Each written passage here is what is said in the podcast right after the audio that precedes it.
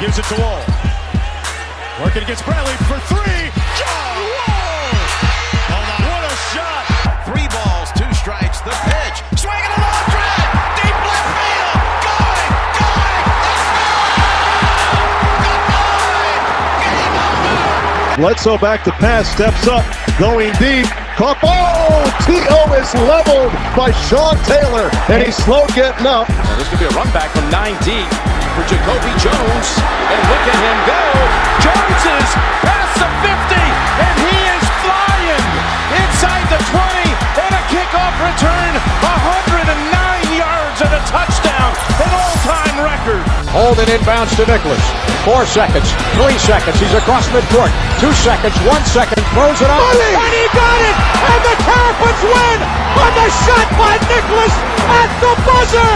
Plays win! Plays win! Plays win! Plays win! Plays win! Puck in front. Connolly with a chance. And they score! They score! The puck on a rebound for Lars Eller! And as the puck drops, the words that DC fans have been waiting to hear since 1974, the Washington Capitals are the 2018 Stanley Cup champions! What's going on, everyone, and welcome to the DMV Dispute. I'm your host, Jeremy John, and you can follow me on Twitter at jsquared021. I'm joined today by my boys, Darren and Gerard. Darren, Gerard, how's everything going with you all? Everything's great. Rapids busted, but I'm good. I'm good. Still alive, but I'm all right. All right. Uh, Darren, where can everyone find you on Twitter? I am on Twitter at dbirdhoops. Watch out for all of my hot takes and the like. Just deal with it. Uh, they can find me on Twitter at Roddy KG. It's at R O D D Y K G. Uh, please don't get offended by anything you may see there. I apologize. It is all jokes, people. As always, we are proud to do this podcast for one of the top sports websites in the Washington, D.C. metropolitan area, and that is DMVSportsNetwork.com. And they can be followed on Twitter and Instagram at DMV underscore SN. They have some great daily content on the website of all things DMV sports, whether it be professional sports, college, and high school, and a lot more. So after you listen to this podcast, go ahead and check out DMVSportsNetwork.com. In addition, please be sure to subscribe to our show wherever podcasts are available, and that includes Apple Podcasts, Spotify, Google Play, and SoundCloud. All right, let's get this show on the road. Over the weekend, this past Saturday, University of Maryland Terrapins lost a buzzer beater to LSU Tigers. The final score for that game was 70, 69 67. So it was tied in with a chance to go to overtime. LSU's Tremont Waters hit the game winning layup on a play that you could probably say there was a, a slight controversy. Uh, there was a some people some people may say that it was an illegal screen that allowed Tremont Waters to get to the basket easier than he should have. But anyway, the Maryland Terrapins are no longer in the NCAA tournament. Uh, but let's start with you, Gerard. What was your reaction after the Terrapins LSU game? Um, hurt, pain. Uh, it was it was unfortunate. Um, outside of bracket predictions and you know the ESPN tournament challenge and everything else, it was upsetting because Maryland had a good season uh, they had a relative, they had one of the better teams they've had in a long time, and it's unfortunate that it ended the way that it did. Um, I wish that, of course, you know, the shot failed a certain way that would have been better or more beneficial for us. But at the end of it, I think it was a good game. I think they played very well. I wish they had a chance to come back and play what would be essentially a home game at Capital One Arena in front of hundreds of thousands of uh, Terrapin fans. But I think one thing we have to take away from the season is that Maryland is maybe emerging as one of those teams that will be a perennial tournament team. and it's you know that's not anything that's news or newsworthy may seem like, but it's been a while since Maryland has been that basketball power from a area that is so ripe with talent at the high school levels to have a team like Maryland as the local team and not be a truly great basketball program the way it could be. You know, this is something exciting for this generation of Terrapins fans, or at least residents in the DMV, to be able to get excited for. I think that it'll be a long time of Terrapin, you know, making a run for the Big Ten championship, making a run into the Sweet 16s and the Elite Eight to the NCAA tournament. I just hope that they don't, the people that are coming back that were on this team, don't forget the feeling that they had of almost making it to the Sweet 16. I just, it hurts. It sucked that it had to go down the way it did. But at the end of the day, I still felt good about it. Uh, how do I feel about this? Disappointed, but not surprised. Honestly, I I didn't have them. I didn't have the Terps going too far.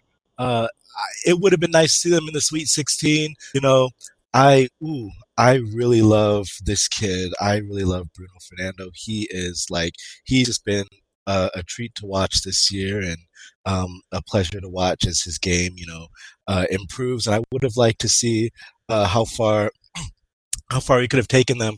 But I mean, at the same time, I mean, they had some issues, you know, in in both of their uh, first couple games. They were they were down by double digits, and you know, it just kind of. I, don't think this team had what it took to really go that far, anyhow. So, uh, I wasn't as sold probably as my uh, fellow debater across the table, Gerard, might have been on the Terps this year. But uh, you know, it is disappointing. But you know, I can't say I'm super surprised. But I do, I, I do think that they had a very great season and one they should be proud of overall. And you know, it showed us that this team uh, can be pretty good going forward. You know, uh, they've got pieces in place going forward, and you know, we'll just we'll see what happens on the next season, I guess.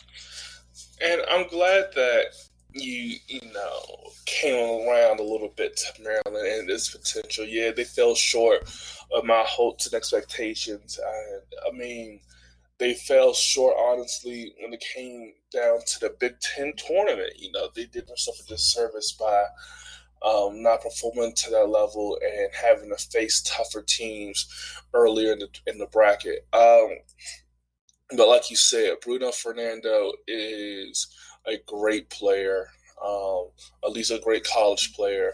He should hopefully translate that talent well into the next level.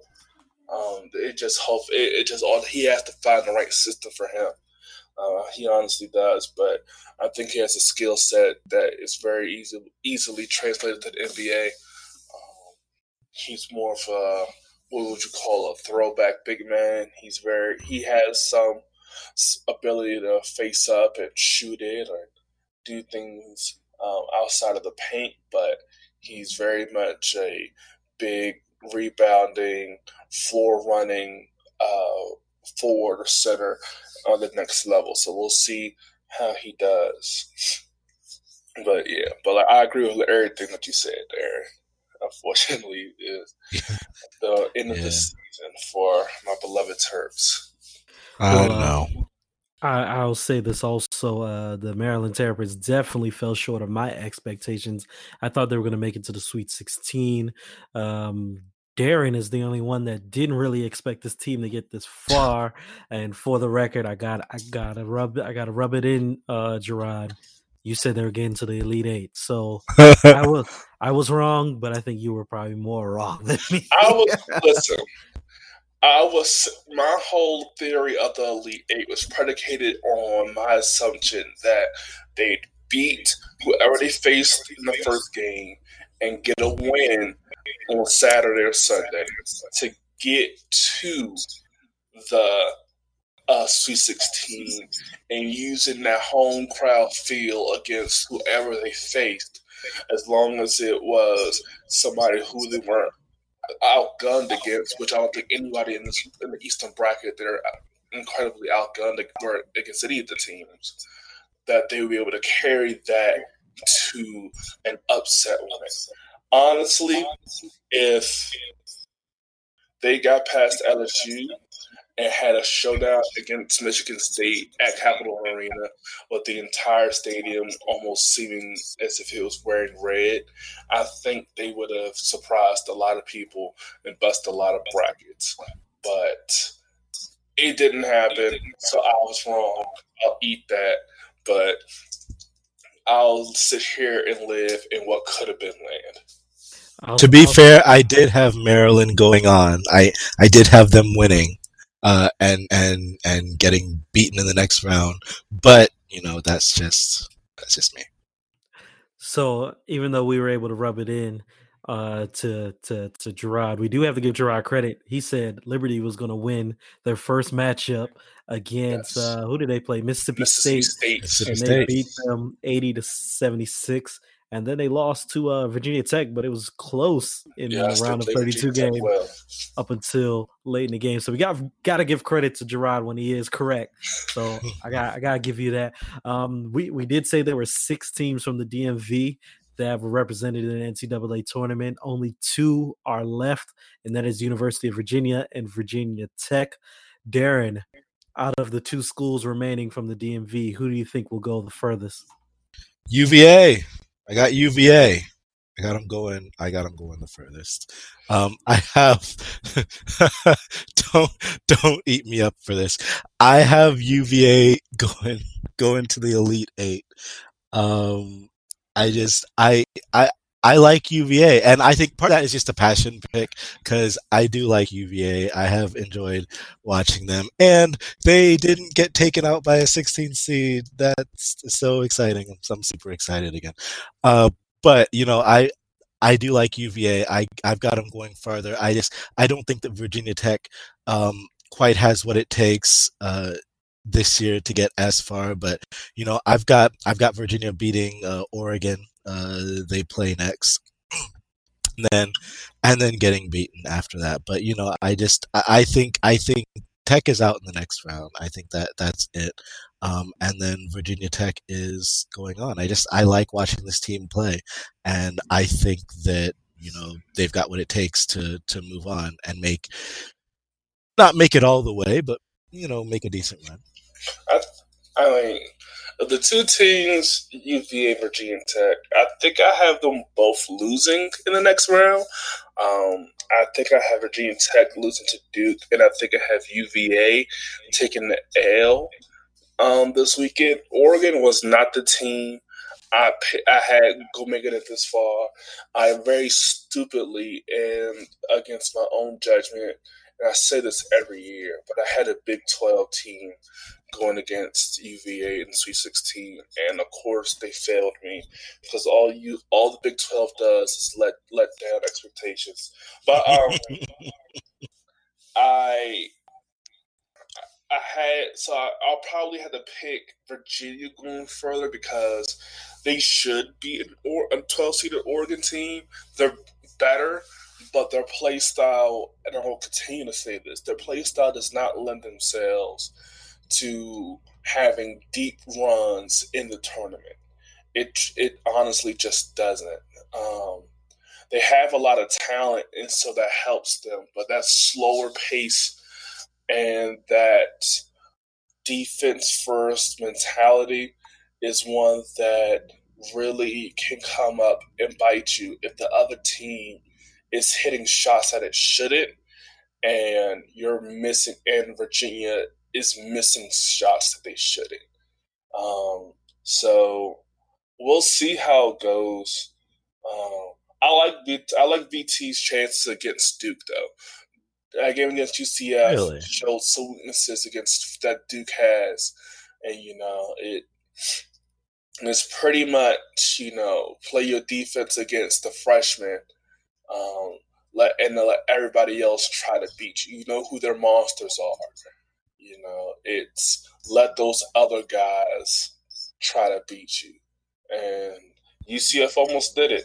They almost did. You know, they if they were a more disciplined team, if they were a more established team, they probably would, you Duke probably would have lost. But they lucky that their test came against a mid major who doesn't have the pedigree that it takes to finish the kill, as a coach might used to say. So, uh, but yes, to answer the question, I got Virginia going further than Virginia Tech uh, in this the rest of the way in the tournament. Yeah, now, I like I like Virginia's lockdown defense. That lockdown defense is exactly why I have them going farther because their their defense has been you know fantastic. But yeah, it's like you said, if they're playing defense and and they're not hitting their shots in the other end, then yeah, it's it's gonna be kind of difficult. But uh, you know defense wins basketball games as far as I'm concerned, and, and they've got a solid defensive team. Uh, when it comes to my bracket, I have Virginia Tech, unfortunately, losing to the Duke Blue Devils, and I have Virginia getting to the Elite Eight and losing there. So, to answer the question, UVA, in my opinion, will go the furthest uh, by one game.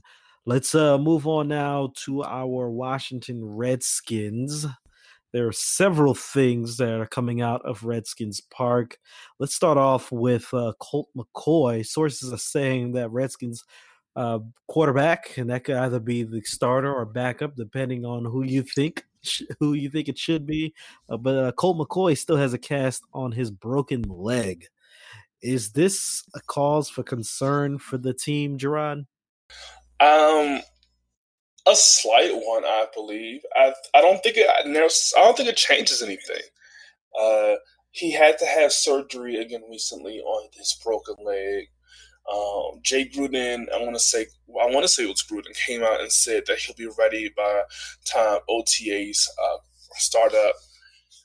I don't think it changes anything for them, or I don't think they're worried because I think their plan stays the same going forward. We acquired Case Keenum as our safety net, and we are going to go into the draft looking to bring in somebody at the quarter position to add to our roster. Now, whether that be a guy in the first round, like the, like Haskins or uh, it won't be Haskins. it's not gonna happen. He's not gonna fall to us. Uh, uh, nobody said anything about fall. If it's Haskins, if it's uh, trade for Rosen, if is it a uh, a signing of a project guy like um, Brett Rypien uh, out of uh, out of Boise. Uh, it, it, could be a lot of different options, but I think this doesn't change anything. I think they're going into it having a proven starter in Case Keenum and bringing in a young guy to either challenge or learn from him and going forward that way. I don't, you know, it's just a matter of do we have to bring in Josh Johnson for a little bit? Or if we have to sign another uh, journeyman quarterback to get us through OTAs because Colt McCoy can't go.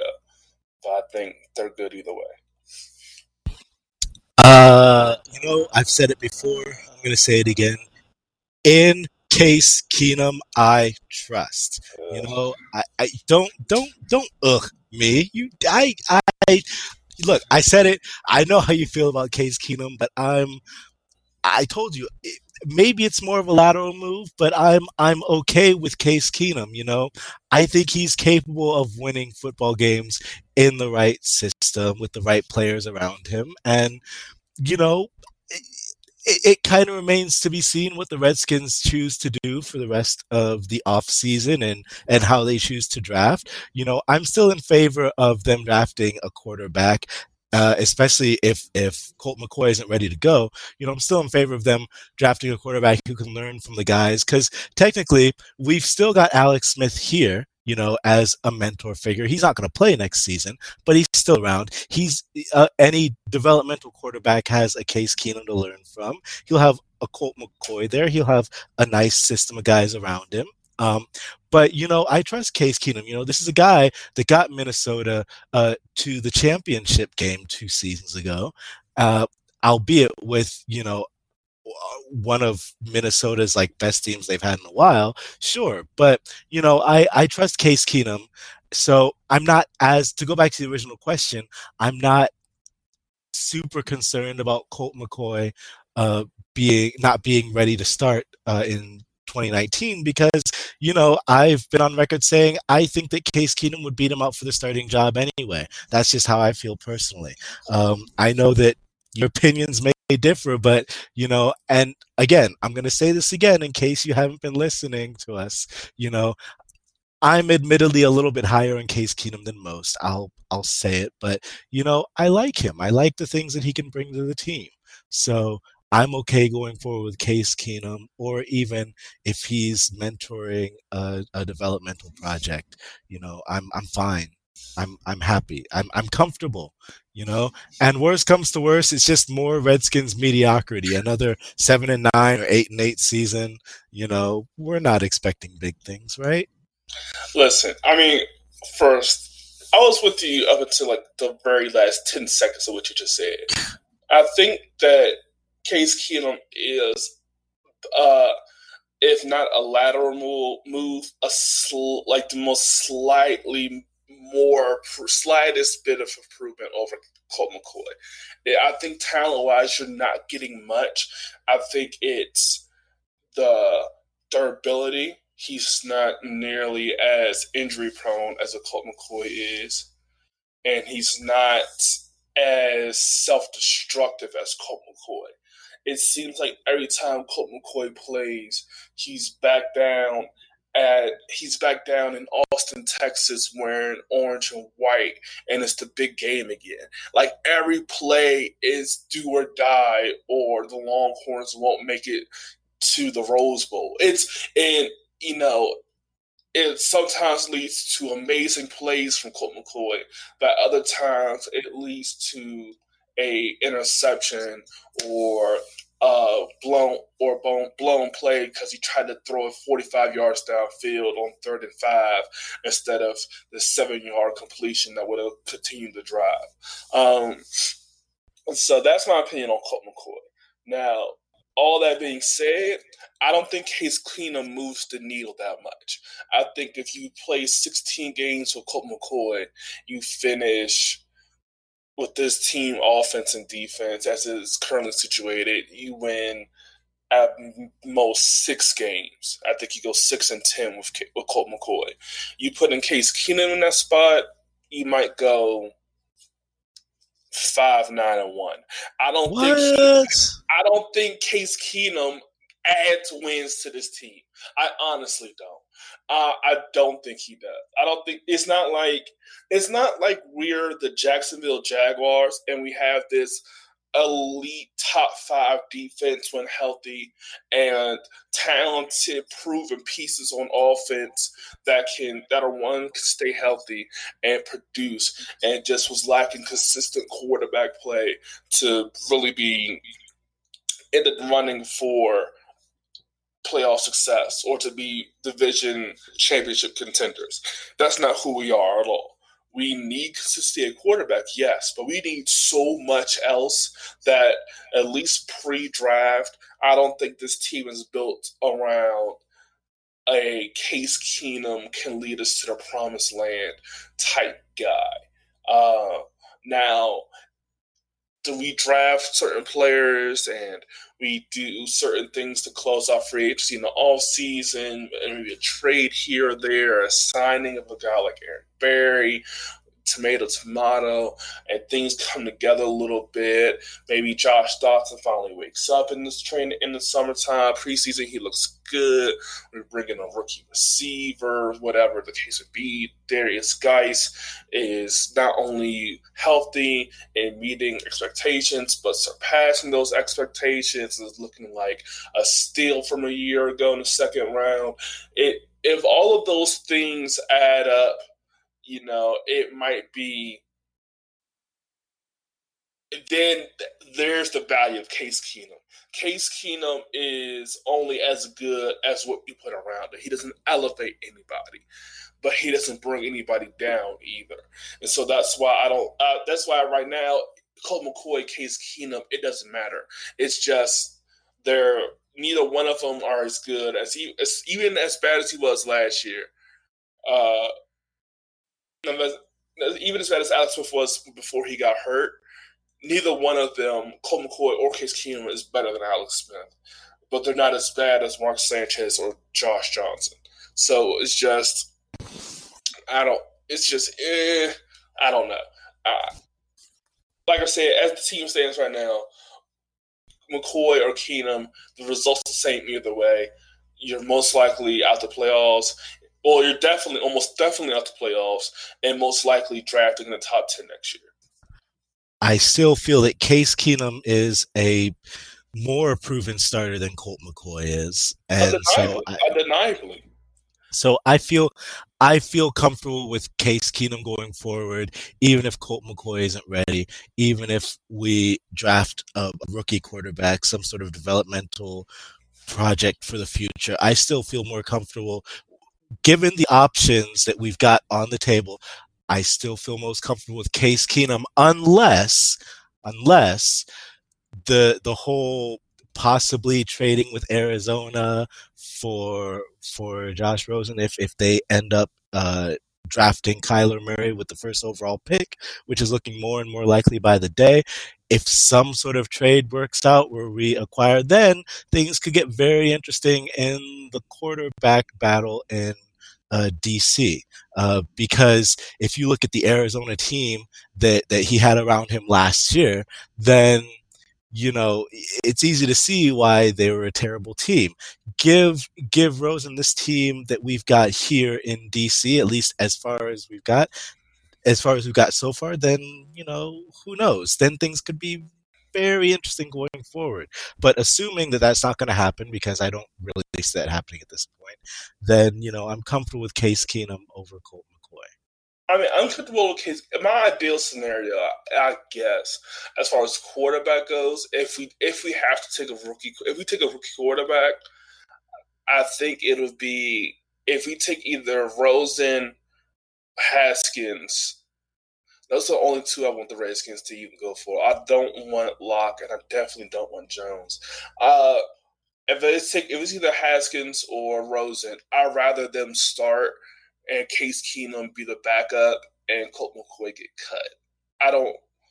I don't. Well, be, will get cut after the preseason, and rather the rookie or the young quarterback get the start because there's no point in benching him to learn. Case Keenum's not Brett Favre. He's not going to be learning a whole bunch sitting behind Case Keenum. Our offensive line is not like the old lines and. uh, Buffalo or Arizona. We have a good offensive line, so he won't be on his back a lot, and so he'll be able to learn in his rookie year while while getting some NFL experience. Um, either way, if Case Keenum goes into it, I'm expecting under 500, missing playoffs, and high draft pick next year. And that's probably what I prefer because next year's quarterback draft class is a much better one than this one. Will Grier. Appa- apparently, apparently, he had dinner with Gruden the night before the pro day. He had he had dinner with Gruden. Fantastic. Uh, I mean, honestly, even if I mean I don't know about Will Grier, He had a good pro day, but what I saw from him at West Virginia, I wasn't really uh, impressed with what I saw on tape. Uh, maybe you know him in the NFL scheme might be a little different, but either way, I'm not super impressed by it. Um, if I had to take a quarterback, I want I want one extreme or the other. I want one ready to start day one, or one that will start three years from now that we draft in the sixth round. I don't want a guy who's for whatever reason those mid rounds, day two, early day three quarterback. I don't want that. Um, and who knows? I honestly, honestly, the way I feel like Snyder's brain works, I honestly see them trading up to get Haskins. I see it happening. I honestly do. I don't know what they're going to do to trade to get it. I don't know how they're going to get it done, but I I feel like Snyder is in Ashburn right now, yelling at the front office and whoever else to make a splash. And if they don't come up with something impressive by draft night, he's going to say, pick up the phone, call the Jets, and get me the number three pick and get me Dwayne Haskins. Man, oh man. It's going to be really interesting to see how all this plays out, especially at the quarterback position. Uh, the draft is going to be a little about a month from now, uh, but free agency started about a week and change ago. Um, start off with you, Darren. What are some moves that you think the Redskins should make before the NFL draft? This is a tough one because I like some of the moves they that they've made so far. I think I think as far as things go, it's a hard question to answer because I'm very interested to see how they draft. There's some interesting draft prospects. I know we, we kind of touched on it in our last topic with, you know, even just from the from the quarterback situation. Um, but there's some interesting draft prospects out there, you know, putting aside, setting aside a Will Grier, who again I'm kind of like a little bit higher on. You know, there's there's guys like the DK Metcalfs and whatnot of the world, but as far as free agency goes, I don't I don't know. I think the biggest thing would probably be um, maybe getting in the market for at least uh, one more receiver, somebody to kind of shore up the offensive line, especially if we're going with a Case Keenum at quarterback who, you know, admittedly needs probably some better guys in that offensive line around him. Um, but I mean, I would recommend we probably go um, on the offensive side as far as free agency goes, and then you know, let's. It's hard to say without seeing what happens uh, in the draft. So, you know, the Redskins could have, you know, a pretty good draft. They could have a kind of subpar draft. You just, you never really know with this team. So, um, but I like the moves that they've made so far. I like that, you know, we're going to have Derrius Guice back. We're going to have Adrian Peterson back. We're going to have, um, we're going to have Chris Thompson. We'll have our, our running back core there. We'll have you know, Landon Collins at safety. I love the Landon Collins signing. Um, and you know, so far, I'm just I'm I'm pretty happy with what they've done so far. So, I think at this point, it's kind of just looking forward to the draft and seeing what happens there. Um, I, there's still a couple of moves before the draft I want to see them make. I want, like you kind of alluded to, I want to see them bring in some O line help. Um, there's some interior offensive linemen that are still available out there that they can uh, attempt to go after and make a move for. I want to see that happen a little bit. I'd rather find a veteran safety to bring in before the draft.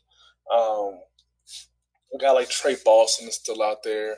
Eric Berry is still out there. Those kind of guys I would have mind seeing come and join the team at least through training camp if you sign if you if you draft a guy and he performs well and Troy Apke uh, continues to improve maybe and you figure out what's going on with Montae Nicholson, then you know you don't have to keep him on your 53 once the season starts, but at least bring a guy in and provide some veteran experience and some leadership and competition in your defensive back room.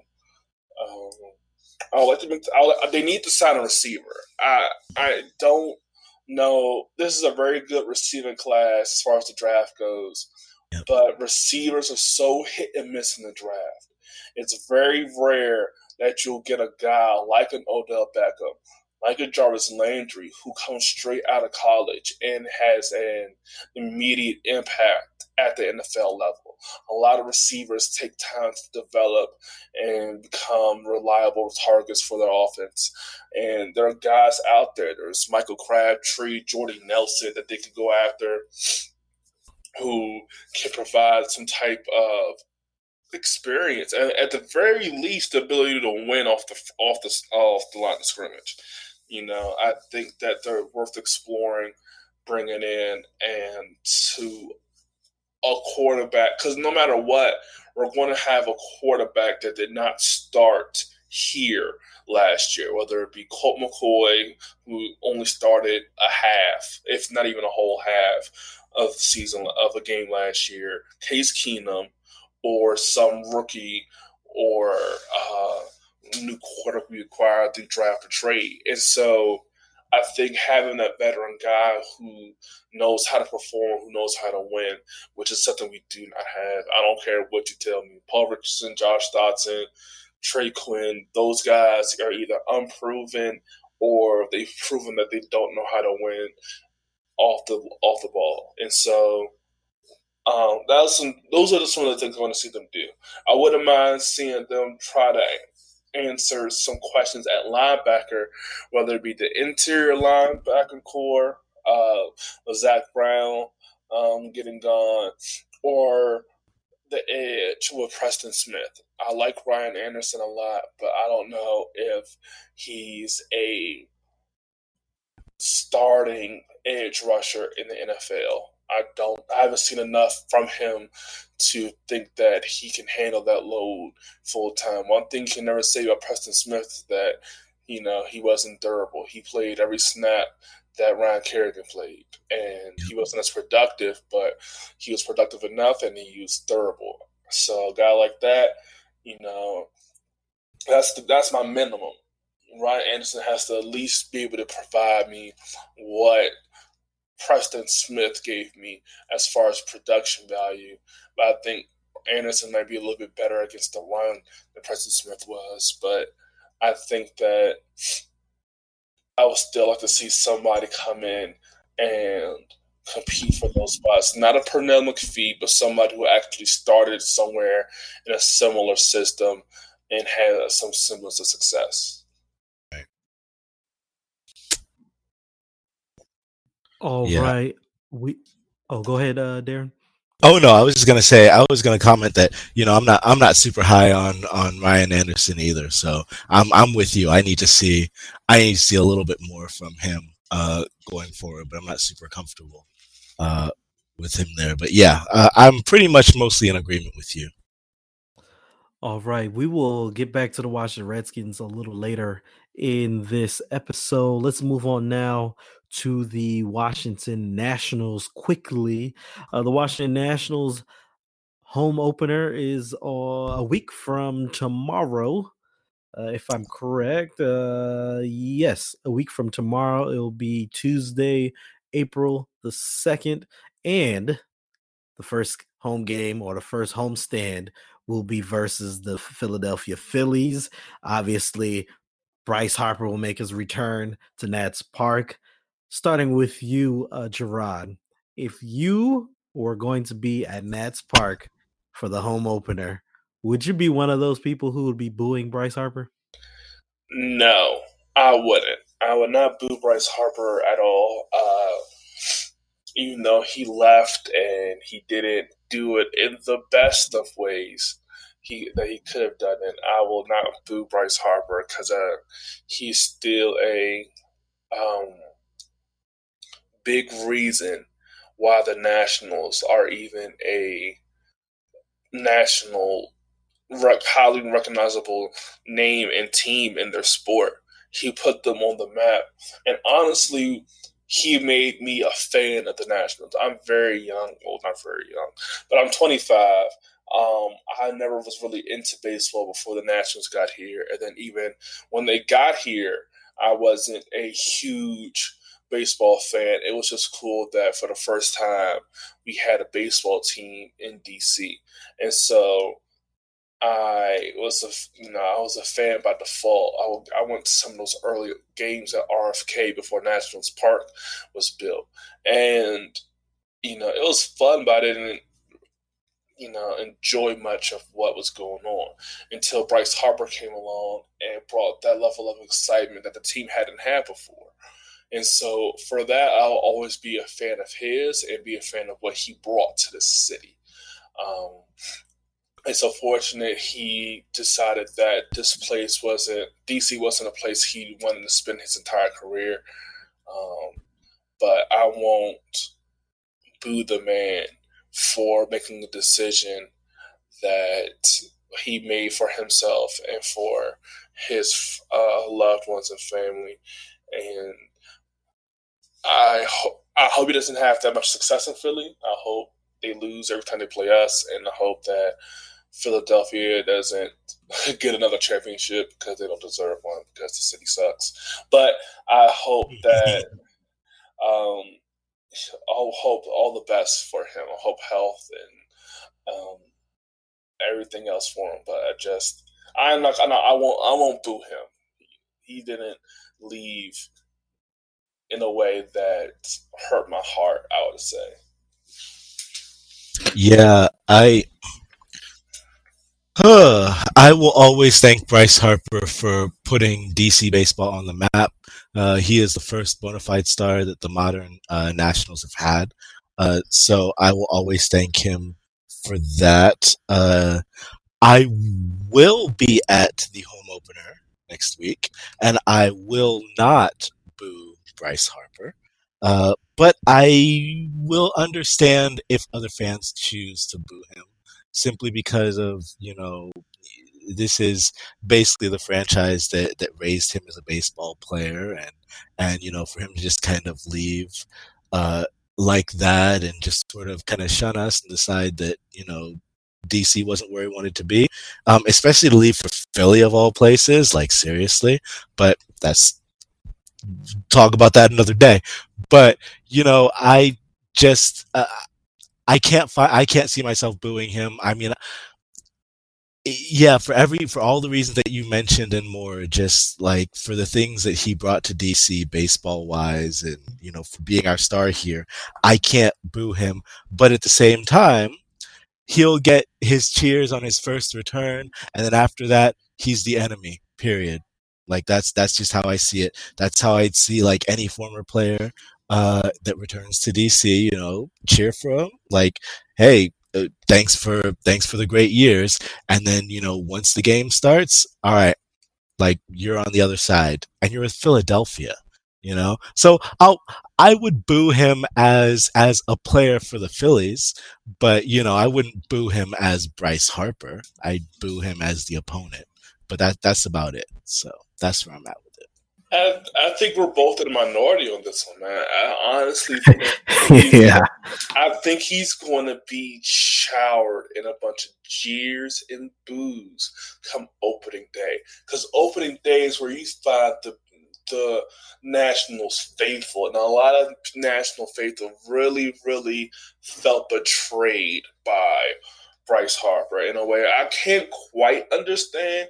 One, because I'm not as die-hard of a Nationals fan as a die-hard National fan would be, uh, mm-hmm. and so maybe the tr- maybe the decision hit them a little harder than it hit me. I think I came to terms. I think it's because I came to terms with it a little early in the whole process. I knew at the home run derby he was coming back. Yeah, he put on that huge show and won the blah blah. I, it was great. It was nice. It was a great lead for ESPN. But I knew for a fact he was not coming back here then and there. Because uh, honestly, I feel like if he wanted to come back, he knew how. I mean, the Nash, he knew how much Nationals could offer him. Um, and when he didn't extend his contract when he said he wanted to test the free agent market. He didn't truly want to be here. And so I took that as okay, I don't expect to coming back. Who are the other guys on the team, not number 34? And so um it sucks, but I yeah, I think he's gonna get just hammered come uh, opening day. Yeah, I, believe we we are in the minority because if I were to be at that game, and I'm debating, tickets are still relatively cheap. I mean, I can probably grab a couple tickets on StubHub. I'm debating if I'm gonna go. Um, I would say if I do go, I'm probably still gonna go in my net Bryce Harper Natch jersey, to be honest.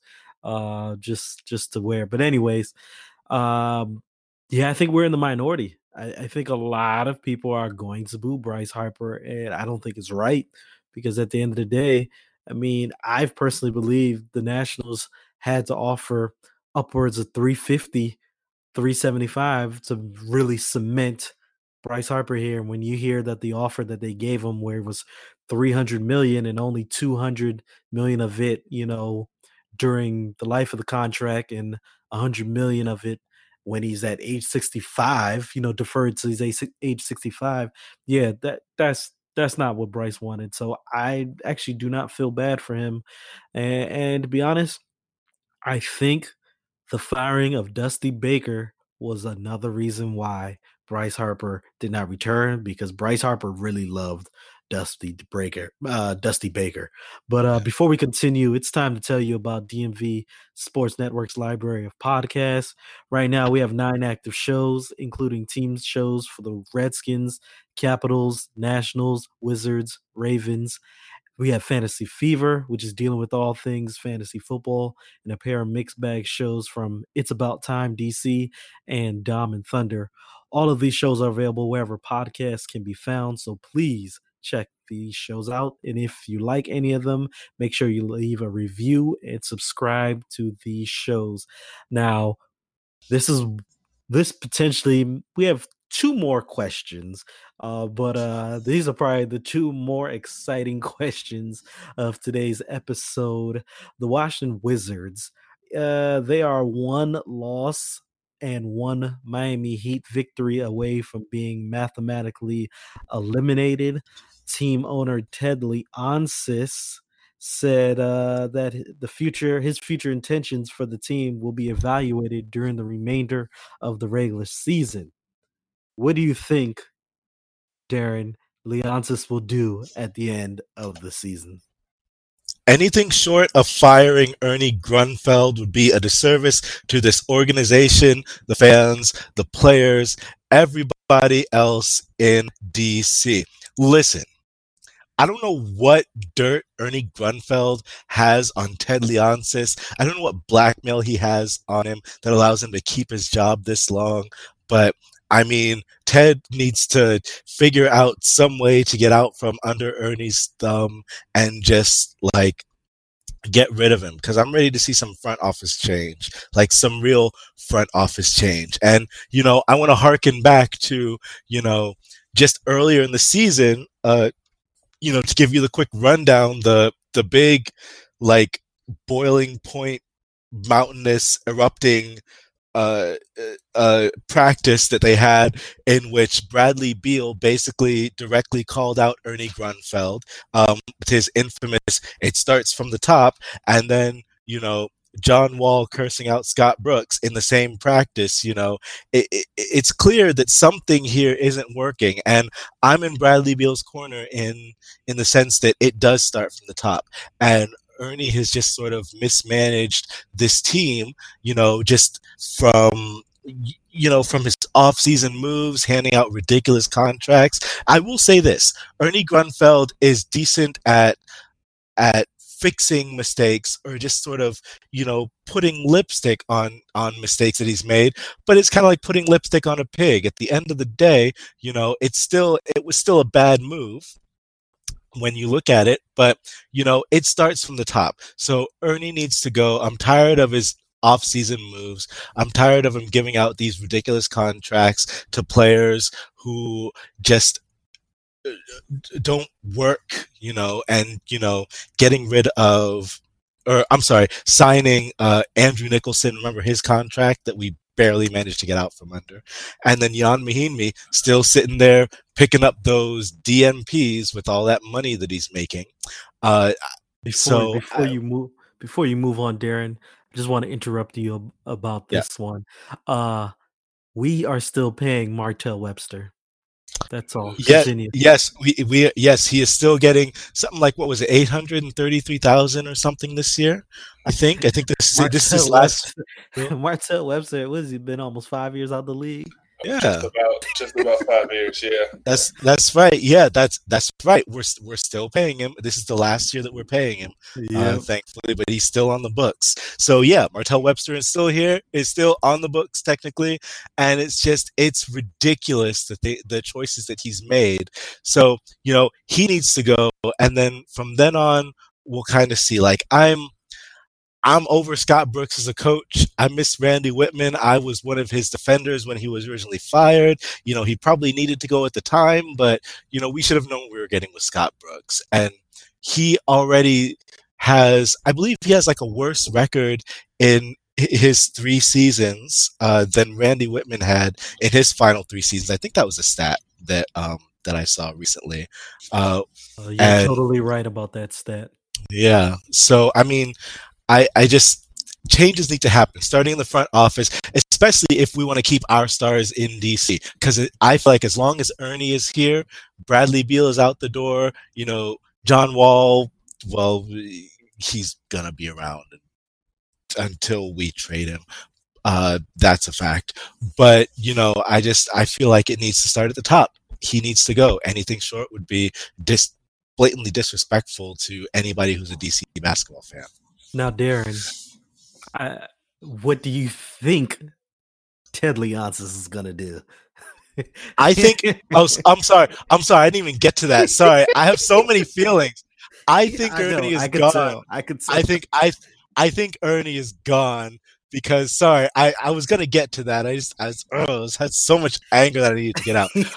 I think I think Ernie is gone. You know, T- Ted Leonsis seems to have finally dropped uh, several hints over the course of the season that if the Wizards don't make the playoffs and if they do have like a super disappointing season, that changes are going to come. Now, Ted has lied to us before, so I'm going to keep that in mind but I think that this is probably that tipping point, especially seeing as how, you know, the Capitals just won a championship. You know, on the other side of Monumental Sports, the Washington Mystics just made the WNBA finals last summer, which I'm a huge Mystics fan, in case y'all didn't know.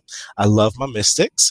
Uh, they're doing big things. I think he sees all of these other, you know, decent franchises doing good things. So I think he's starting to feel like the pressure's on. He's got to keep up. So I think he starts by uh, making changes in the front office, starting with uh, firing Ernie. And I'm not sure that he would necessarily fire Scott Brooks at this point, considering he still has like two more years left on his contract, and I think he just doesn't want to give up on that on that dead money just yet. Um, but I, so I don't. I think Scott Brooks's job is probably safe, but I I feel like Ernie's job is not super safe. I believe it was in an interview with CBS recently where uh, he was kind of asked about this. I mean, indirectly, and he said, "Well, something to the effect of, well." We'll have to evaluate it, especially if we don't make the playoffs or something, if this is really the right direction to go, etc. So I think he's finally starting to to warm up to the idea of making real changes in the front office. So I think that that's probably what happens uh, going forward. Gerard, what do you think? What do you think Ted Leonsis is going to do? Honestly, I believe it's all a bunch of BS. I don't think he's going to do anything. I think it's going to come to the end of the season. Wizards are going to finish 10th place in the Eastern Conference or wherever they're going to finish.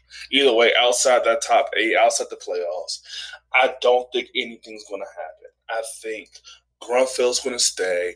I think Scott Brooks is going to stay. I honestly don't think anything is going to happen.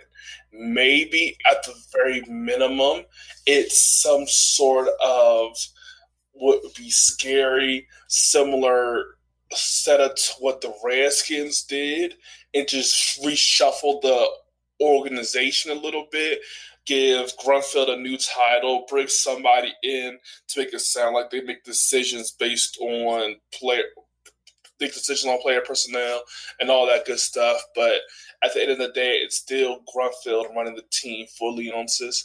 Um, because to be 100% honest, and I think in our next topic, we're going to get to it.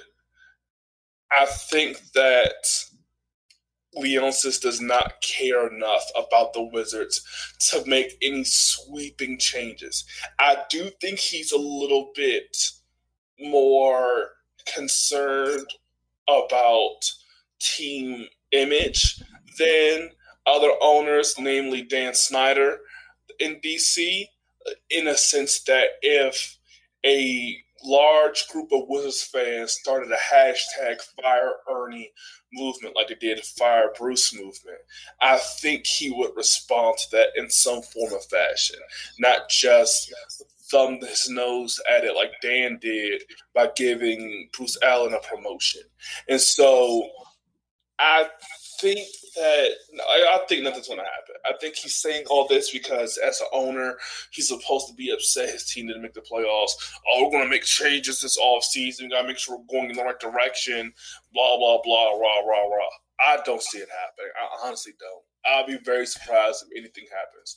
Uh, and to your point, if they do if they do get somebody else and get Grunfeld out of there, Brooks is gone too. No GM in their right mind is going to come in to the situation and keep Brooks with the level of success he's been having. He, he's going to he's going to get gone if they find a new GM. Because yes, the wall injuries been bad. But this team, and especially this team this year, before the trade deadline and after the trade deadline, are still more talented top to top to bottom than the Nets, than the Hornets, than the Heat, and maybe even the Pistons. And all of those teams are going to the playoffs. And even the teams like the Pacers, minus Oladipo, this team has more talent than, but they have not found a way to get themselves situated. It's someone that falls on Brooks, even with Wall being hurt. Yeah, I'm in. Whew. Yeah, it's gonna be very interesting to see how this goes. Um, I know I've given my thoughts about what I think the Wizards should do. We'll probably talk about it more a little later in this uh during this NBA season or maybe when the off season hits, which isn't far for the Washington Wizards. when it comes to our last question uh, or last topic of the evening, it has to do with the Wizards, but it also has to do with the Washington Redskins you all are fans of both of the teams. I'm only fan. I'm only a fan of one of the teams. One of the teams, the Washington Wizards. Uh, so this question: uh, Would you rather have? Wh- which would you rather happen? Which would you rather have happen? That's uh, somewhat of a tongue twister. Uh, Gerard, let's start with you. Snyder sells the Redskins, or Leonsis sells the Wizards. Ah, uh, it's tough because I'm more of a devoted Skins fan than a Wizards fan, only because it's the only football I've ever loved. I love any form of basketball I can digest. But football, if it's not Redskin football, I'm slightly detached from it. But, and as crazy as this is, and I never thought I would ever say this, I think I'd rather have Leonsis sell than Snyder. Snyder is a universally known, hated owner. And as bad as they come as far as team owners go. But I think what Leonsis is doing with the Wizards is worse because Snyder, with, with all his faults, he's pretty much charged with, charged with being just a meddling, nose, nosy, annoying little brat who wants who has his hands too much in whatever in the team he owns without having legitimate football knowledge to back it up. Leonsis, on the other hand, he just doesn't care he doesn't care about what happens with the Wizards. And I think it's something that is been the understood statement going back into when he had to buy the team.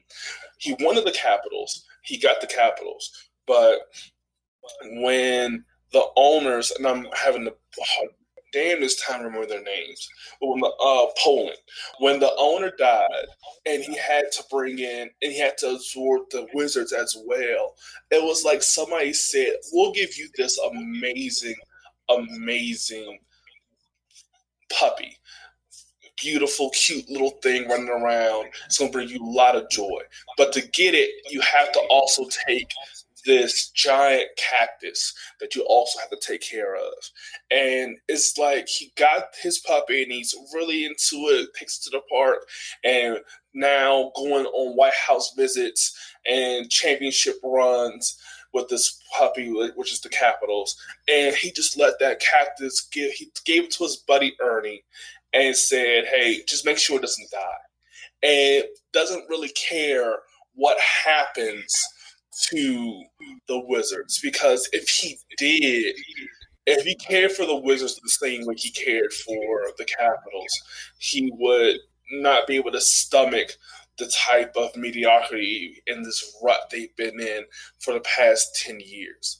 And that's why I'd rather I'd rather have somebody like a Dan Snyder or Mark Cuban or somebody who's so hands on with what's going on with the team that they care about it. Because if you care about something, you put all that time and effort into it, you're not going to be satisfied with mediocre and you're going to want sweeping changes. And I think that's something that the Wizards don't have. And so, as amazing as it may seem, I'd rather have Snyder as owner than uh, Ted Leonsis. Okay. This is a very, very difficult one for me because I don't like Dan Snyder as an owner. I just there's so many things I don't like about him. Um, but he is involved with the Redskins franchise. And Ted Ted's got his hand in too many cookie jars, so to speak. You know, he's got, you know, he's over monumental sports. So, you know, he owns the Capitals, he owns the Mystics, he owns the Wizards. You know, you know, he's got he's got the Valley. He's just he's got his hands in too many things, and I think that it's tough for me because I think that selling the Wizards also has kind of a ripple effect because him selling the Wizards, while uh, while I think that they still kind of remain with you know the whole monumental sports and everything, I think. I, I think it, it, has a bit more of a ripple effect as far as the other franchises go that, that Ted is involved in. Uh, but at the same time, I don't want the Wizards staying with an owner that just basically doesn't care about the the team. Uh, and Ted has made it very clear the Wizards are not his priority. His priority is like you know the capitals and just running his business and whatnot and just they're sort of an afterthought you know he seems to he does seem to have an open door policy for his stars which is nice um and he does seem to like respect them and you know he shows mad love for the players. Like whenever one of them is suspended he'll show up to the next game wearing their jersey as we've seen with guys like Nene and Kelly Oubre in the past. Uh, so I mean there's some level of care there. Uh, but at the same time you know eh, I, I, I I feel like this season has been the most that we've heard from Ted as far as the Wizards go, and only because they've been such a disappointing travesty of a team that he feels like he kind of has to step in and answer questions because I feel like Ernie Grunfeld doesn't really say anything to to the media or anyone else, uh, at least much less than other guys say. So I guess in the grand scheme of things, I would agree with you in that I'd rather have Dan Snyder around, a guy that actually seems to care about the team, as opposed to Ted Leonsis, who will block anyone on Twitter who directly asks him about wanting to fire Ernie and asking why he hasn't fired Ernie yet and saying that he's a terrible owner. So I would say that, you know, I'd have to go with I'd rather see Ted sell the Wizards than Snyder sell the Redskins. That's where I'm at. I mean, and it's amazing we agreed on this because it's not many people that you know would say they'd rather keep Snyder in there. But I think it's And dude, I went I went back and forth during your entire argument. I was like, I it's a tough question because I was originally ready to just be like, nope, I would rather have Snyder sell the team because I don't like Dan Snyder. But at the same time, I don't like him, but he does care relatively more than than Ted Leonsis cares about. I, I mean, yeah, of course, everybody knows Snyder cares. That, that's just that's just the problem.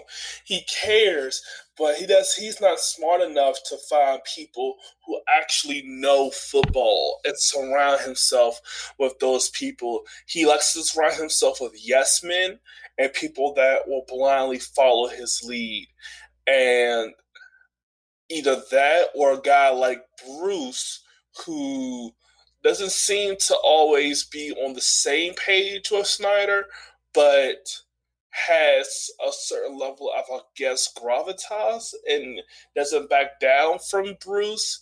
And I mean, you know, from Dan, and you know, has a good business mind and saves some money, which is great and all that. But it's the both teams. The ownership is so bad. It it's such a muck and it's such a mess that it's hard to really find any good in any of them. Leonsis, I just honestly think he doesn't care. And I think it's as simple as that. Uh, I just think he doesn't care about the Wizards and the Mystics as much as he cares with the Capitals, and he might he might never will. It might take something like Ovechkin retiring for him to truly look at the Wizards and give them the level of care and attention that he's been giving the Capitals this whole time, because that be a di- because he can't go, he can't have two teams that are in undefined eras. Once the Ovechkin era ends for the Capitals, there has to be something else in DC because the way it's tracking, it won't be nothing going on for the Redskins. The Wizards still have Wall and Beal, but who knows how long they'll have that or how long they'll be able to stay relevant.